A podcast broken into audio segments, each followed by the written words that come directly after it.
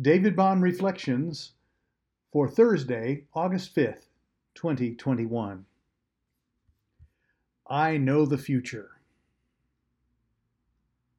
He who is eight days old among you shall be circumcised, every male throughout your generations, whether born in your house or bought with your money, from any foreigner who is not of your offspring, both he who is born in your house and he who is bought with your money shall surely be circumcised.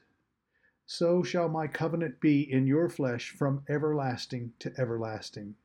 Any circumcised male who is not circumcised in the flesh of his foreskin shall be cut off from his people. He has broken my covenant.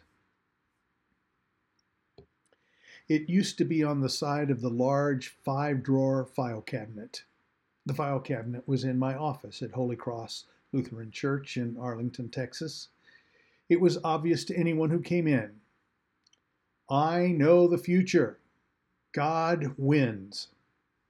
Black with white letters. The text grew from left to right.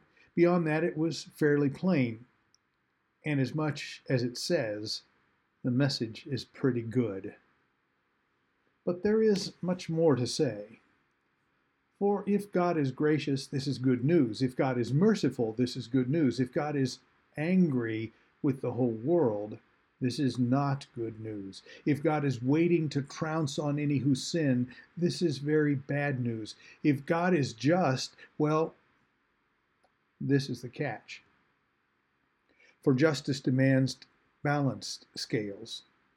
Justice demands sins be paid for. Justice demands that evil be requited and God is just.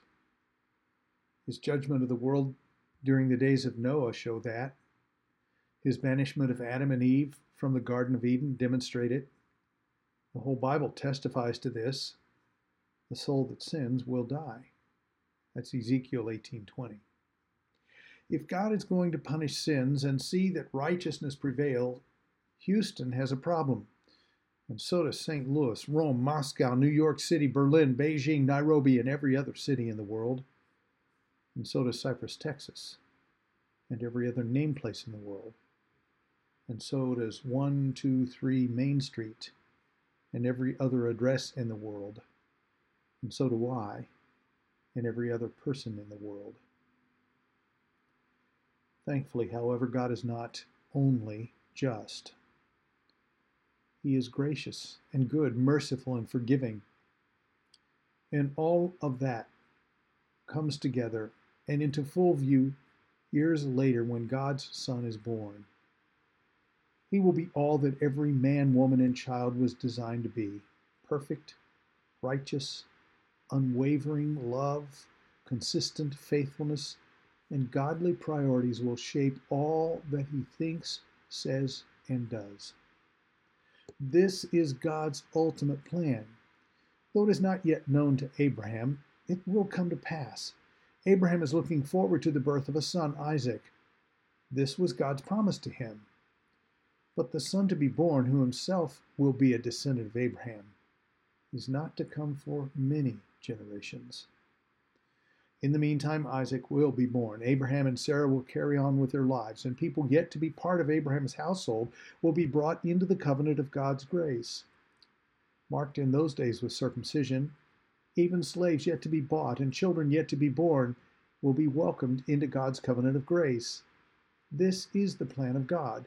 This is the future of God's people. My trite but true bumper sticker hints at something there is a future hope, there is a plan. And it's hinted at in the words, every male throughout your generations. The New Testament gives witness to this for you and for me.